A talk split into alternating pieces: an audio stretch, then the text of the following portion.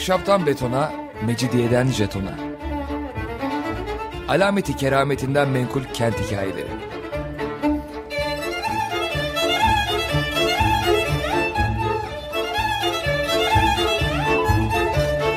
Hazırlayan ve sunan Pınar Erkan.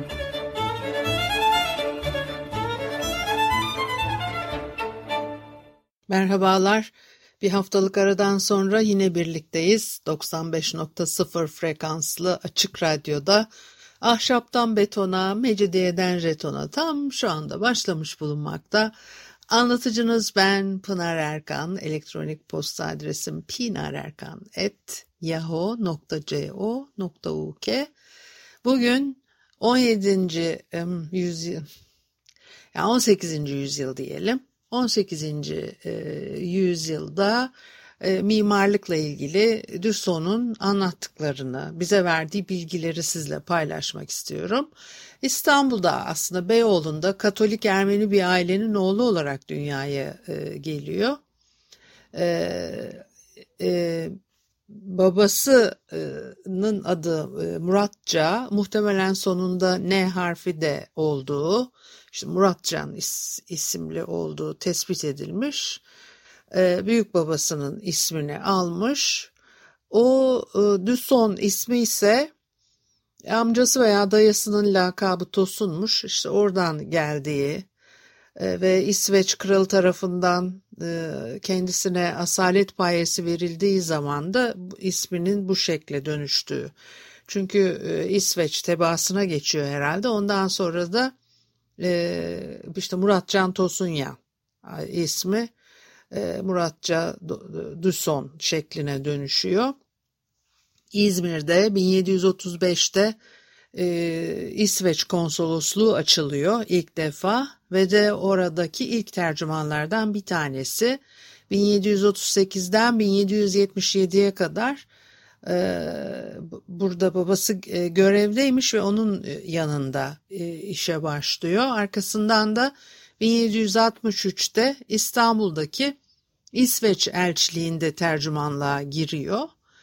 Ee, hatta 1768'de baş tercüman olmuş. Ee, ilerleyen yıllarda da yükseliyor. İyi mevkilere geliyor bizi ilgilendiren tarafı da hani tabii e, bu e, bir geniş e, e, değerlendirme e, yazıyor. E, mimarlıkla ilgili e, kısmını size aktarmak isterim. Osmanlı İmparatorluğu'nda ilim ve sanatın zayıf bir şekilde ilerlediğini söylüyor. 18. yüzyılda olduğumuzu söylemiştim zannediyorum. Fakat diyor ki o mimarlık ve geometrik kaidelerinde e, geri oldukları anlamına gelmez bu. Kendilerine göre zevkleri var yapılarında sağ olsun takdir etmiş.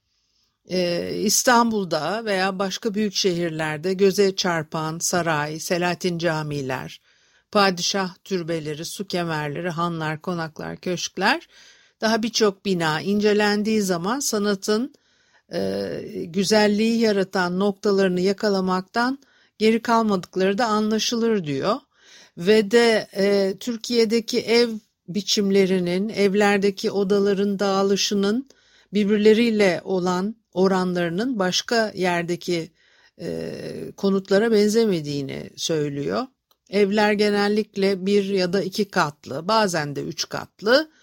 E, Birçok büyük konakta birinci katı oluşturan zemin kat evdeki hizmetlilere ayrılmış. E, Avrupa'da da böyledir e, buralarda koğuş denen iki veya üç büyük oda varmış ve bütün hizmetliler bunlardan ortak e, olarak paylaşıyorlar. Ev sahibinin oturacağı kısım ikiye bölünmüş. Bir tanesi kadınlara ayrılıyor, harem. Diğeri de selamlık. E, bir de işte merdiven var. Divanhane denilen bir çeşit salona çıkıyor. Burası da büyük konaklarda çok büyük oluyor. Divanhanelerin e, e, o bulunduğu katı meydana getiren bütün odalarla ilgisi var. Odaların büyüklüğü, inşaatın hafifliği, rahatlığı bir odadan öbürüne geçme kolaylığı e, çok hoş bir ferahlık duygusu verirmiş insanlara. E, e, evlerin bütün katlarında hatta en alt katta bile zeminin ahşap olmasına vurgu yapıyor. Döşeme olarak bir ayak eninde biçilerek uzunlamasına yerleştirilmiş tahtalar kullanılır diyor. E, ileri gelenlerin evlerinde bu tahtalar cevizden yapılıyormuş ve de Avrupalıların anladığı manada parke yok diyor. E, mermer veya taş döşemeyi banyolarda, mutfaklarda yani ıslak mekanlarda, bazı binaların merdivenlerinde ve umumi binaların büyük e, salonlarında kullanıyorlarmış Türkiye'de. Büyük e, yapıların inşaatında sadelik göze çarpıyor ve de bazı büyükler süsleme yaptırmak isterse sadece iç tarafta yaptırıyorlarmış. Hiçbir zaman dışarıda, halkın görebileceği kısımlarda e, süs yaptırmıyorlar. Tutum olarak bu böyle. Hani genellikle e, sorulur ya neden Avrupa'da ya Batı'da bu kadar e, süslü şahane saraylar varken bizde çok sade. İşte bu e, sorunun hani e, cevabını burada e, bulabiliyoruz kısmen diyebiliriz. Özellikle yapmıyorlarmış. Hiçbir zaman dışarıda halkın görebileceği kısımlarda süsleme yapmıyorlar. Ee, Müslüman olmayan bütün tebaanın evleri siyaha veya işte siyaha yakın renklere boyanıyor. Büyük evlerin pek azı bahçe içinde, çoğu yol üzerine inşa ediliyor. Bunlar renk, yükseklik, biçim, mimari tarz bakımından uyuşmadığı için sokaklarda çok değişik bir e, görünüş alabiliyor.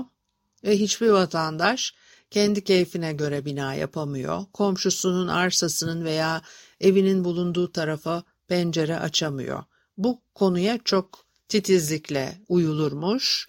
Aynı zamanda inşa edeceği binayı istediği yük yükseklikte de yapamıyor.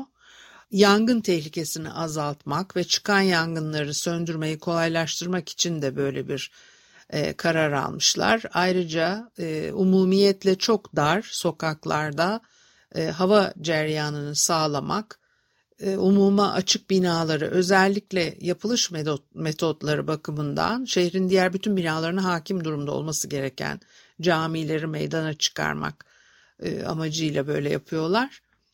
E, Mimar Ağa İstanbul'daki bütün binaların yapımının kontrolünden sorumlu.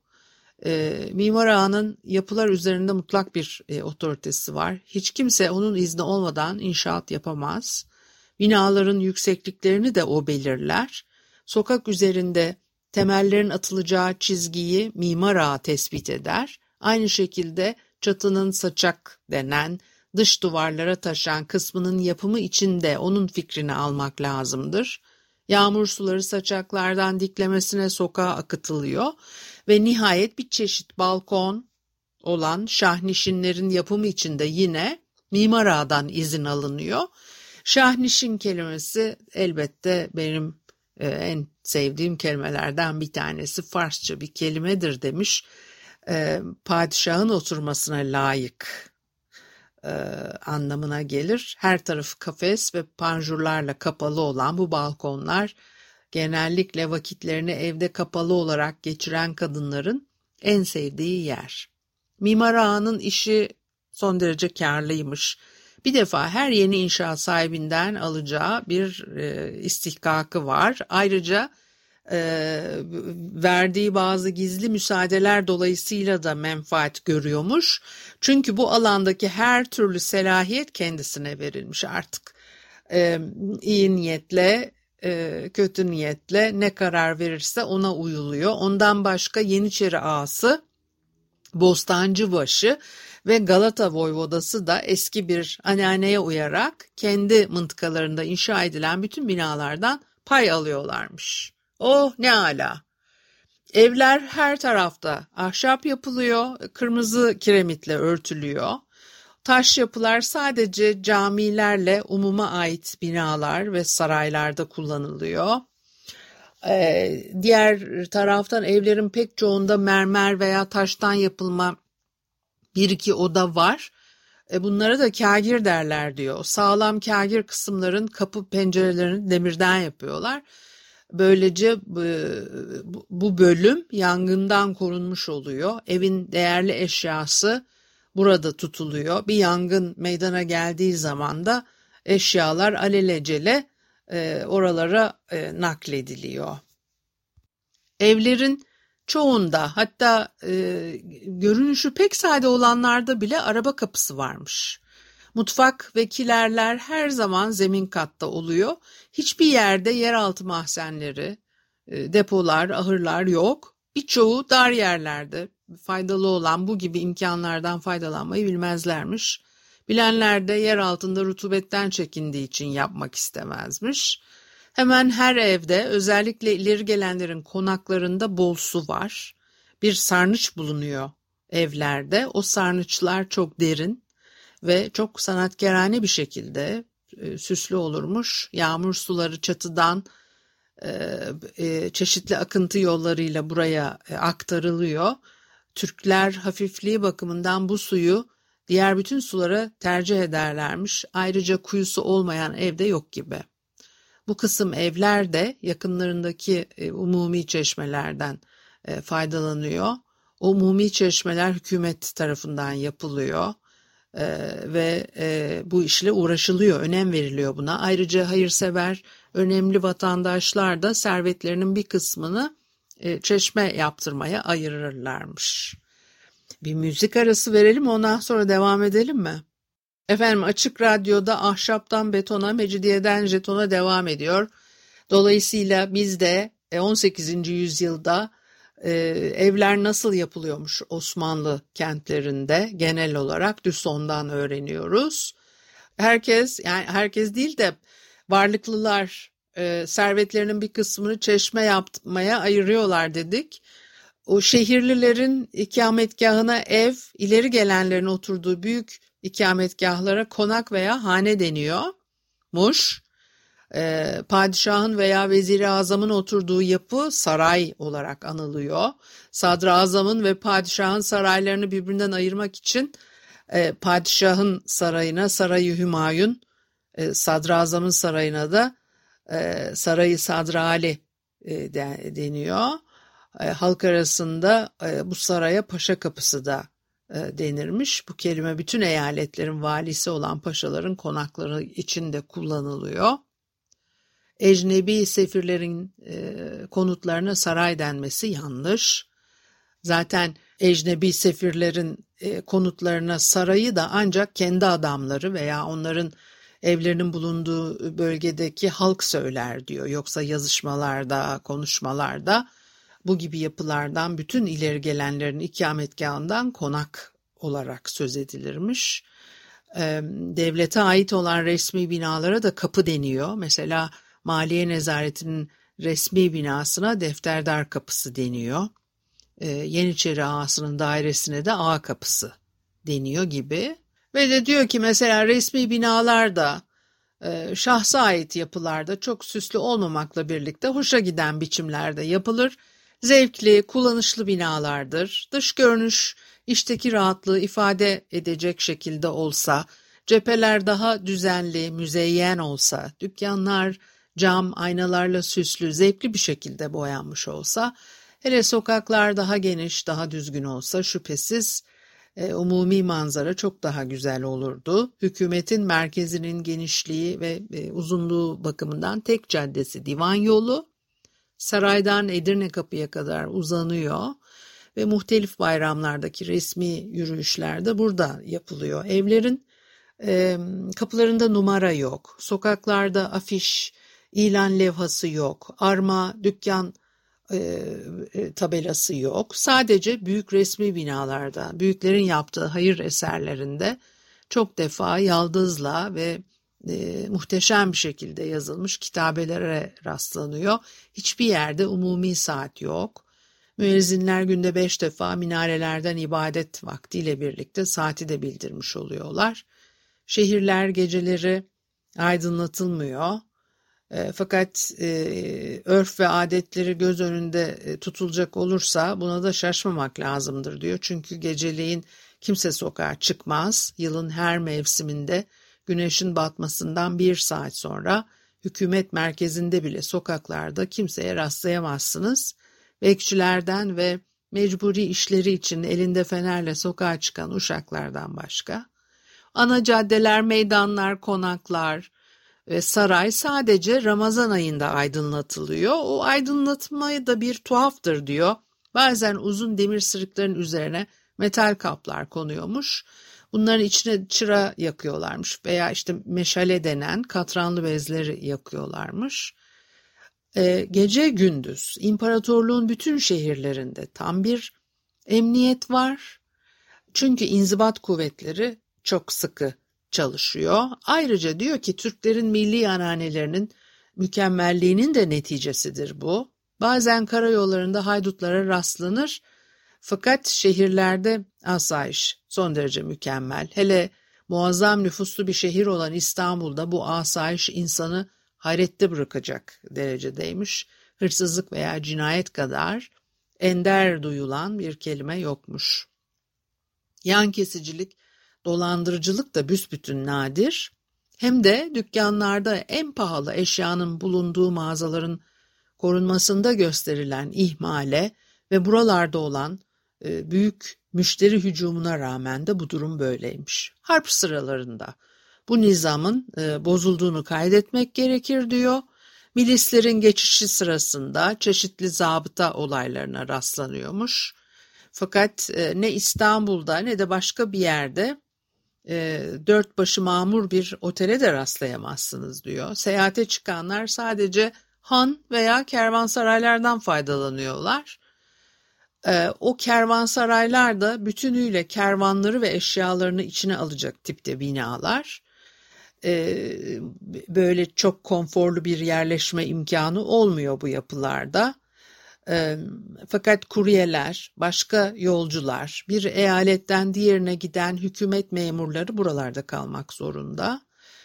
paşalar, kapıcıbaşılar veya işte ileri gelenler geçtikleri şehirlerdeki başlıca devlet memurlarının evinde veya birkaç günlüğüne kiralanan özel evlerde kalıyorlarmış. Bu gibi kimselerin mahiyetinde konakçı denen bir memur varmış. Daima e, önce e, giderek ikamet meselesini bu konakçı halledermiş. E, seyahatler ya özel bir iş için ya da resmi bir görev e, dolayısıyla oluyor öyle doğrudan doğruya seyahat merakı, gözüp e, görüp öğrenmek zevki diye bir şey yok. Zaten büyük bir mecburiyet olmadıktan sonra vatandaşlar öyle yolculuğun zahmetine, uzak yollardaki az veya çok başka tehlikelere katlanmayı göze almak istemezlermiş. Sonra Türkler at üstünde günlük kısa merhalelerle seyahat ediyormuş.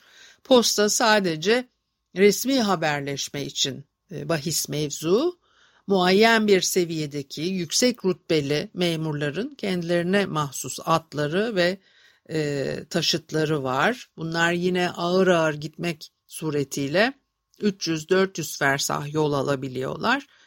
Bu gibi seyahatlerde sayısız uşak, e, yatak, çadır, halı, silah, mutfak malzemesi ve konfor sağlayacak başka eşya ile birlikte onları takip eden, uzun seyahatlerin yoruculuğu, bu seyahatlerde emniyetin sağlanması mecburiyeti böyle başka birçok külfet lüzumlu kılıyor.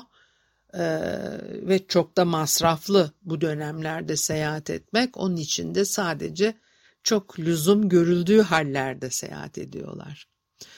Ee, şimdi şehirlerde bol su var ve de arazilerin e, nispeten ucuz olması, ev sahiplerinin çoğunun küçük veya büyük bir bahçe e, sahibi olmasına olanaklı kılıyor. Ve de diyor ki yani meyveyi, çiçeği, umumiyetle bahçe işlerini severler. Bahçe yapımında Avrupalıların gösterdiği zevk titizliğini göstermezler. İklimin çok elverişli olduğu bu mutlu ülkelerde bahçeler ancak doğanın verdiği güzelliği taşır. Sanat, bahçe tanziminde nadiren e, işe karışıyor. Bahçıvanların çoğu e, Rum. Bahçıvanlar ağaç bakımı, bitki yetiştirme, aşılama, meyvelerin, çiçek, sebzelerin bakımı işlerinde çok tecrübeli. Çin'deki örneklerine bakılarak Fransa, İngiltere ve Hollanda bahçelerinde çimenli köşeler taklit ediliyormuş. Üzeri sarmaşıklarla örtülü düzgün ara yollar, suni şelaleler, çardaklardan haberleri yoktur diyor. Buna karşılık Türklerin çok sevdiği zengin sofalarda süslü köşkler, şadırvan dedikleri büyük fıskiyeli havuzlar, çakıl döşeli ara yollar e, ve her cins çiçeğin yetiştirildiği çiçeklikler var. Çiçek e, sevenler sadece bahçede değil odaların içinde de yılın her mevsiminde çiçek yetiştiriyor. Birçok evde cevizden e, mamul inci vesaireyle süslü masalar var. O masalarda porselen vazolar veya e, uzun boylu şişeler bulunurmuş. İçlerinde de çeşitli çiçekler eksik olmazmış. Hatta bazıları evlerin bir köşesinde yahut camlarla ayrılmış özel bir bölümde limon, lale, gül, yasemin, karanfil, çuha çiçeği yetiştiriyor.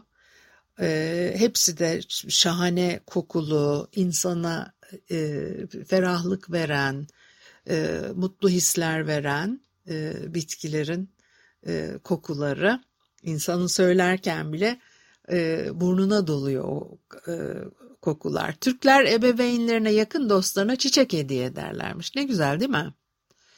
E, varmış böyle bir alışkanlık şimdi artık kalmadı. E, devlet büyükleri de yılın belli aylarında birbirlerine karşılıklı çiçek hediye edermiş e, protokol icabı Veziri Azam Padişaha ve İmparatorluk Sarayı'nın haremine çiçek yolluyor.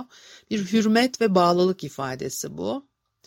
E, çok da güzel gelenekler şimdi artık terk edildi. Kimse de pek de böyle bir şey yapmıyor. Bir de yapılsa bile herhalde bu daha ziyade batıdan alınma bir şey olarak bile değerlendiriliyor olabilir. Ee, e, zaten e, köşede çiçekçi bile bulamıyorsunuz artık. O çiçek verme işi e, e, nezaket görevini yerine getirmek üzere e, merasimlerde yabancılara da e, çiçekler veriliyor. E, yemişçi başı, çiçekçi başı diye adlandırılan iki memur görevlendirilmiş bu işler için. Bir tanesi meyvelerle, diğer çiçeklerle meşgul oluyor. Yemişçi başı her yıl padişaha ve e, haremine lazım olan meyveleri tedarik etmekle görevliymiş. Ayrıca sultanların ve kadınların özellikle gebelik sırasındaki isteklerini yerine getirebilmek için yılın her mevsiminde en nadide meyveleri sıcak yerlerde muhafaza ediyorlarmış. Çiçek işleriyle meşgul olan çiçekçi başı aynı zamanda e, sarayın bakımından da e, sorumluymuş. Bu haftalıkta bu kadar olsun. Haftaya görünen, görüşene kadar hoşçakalın.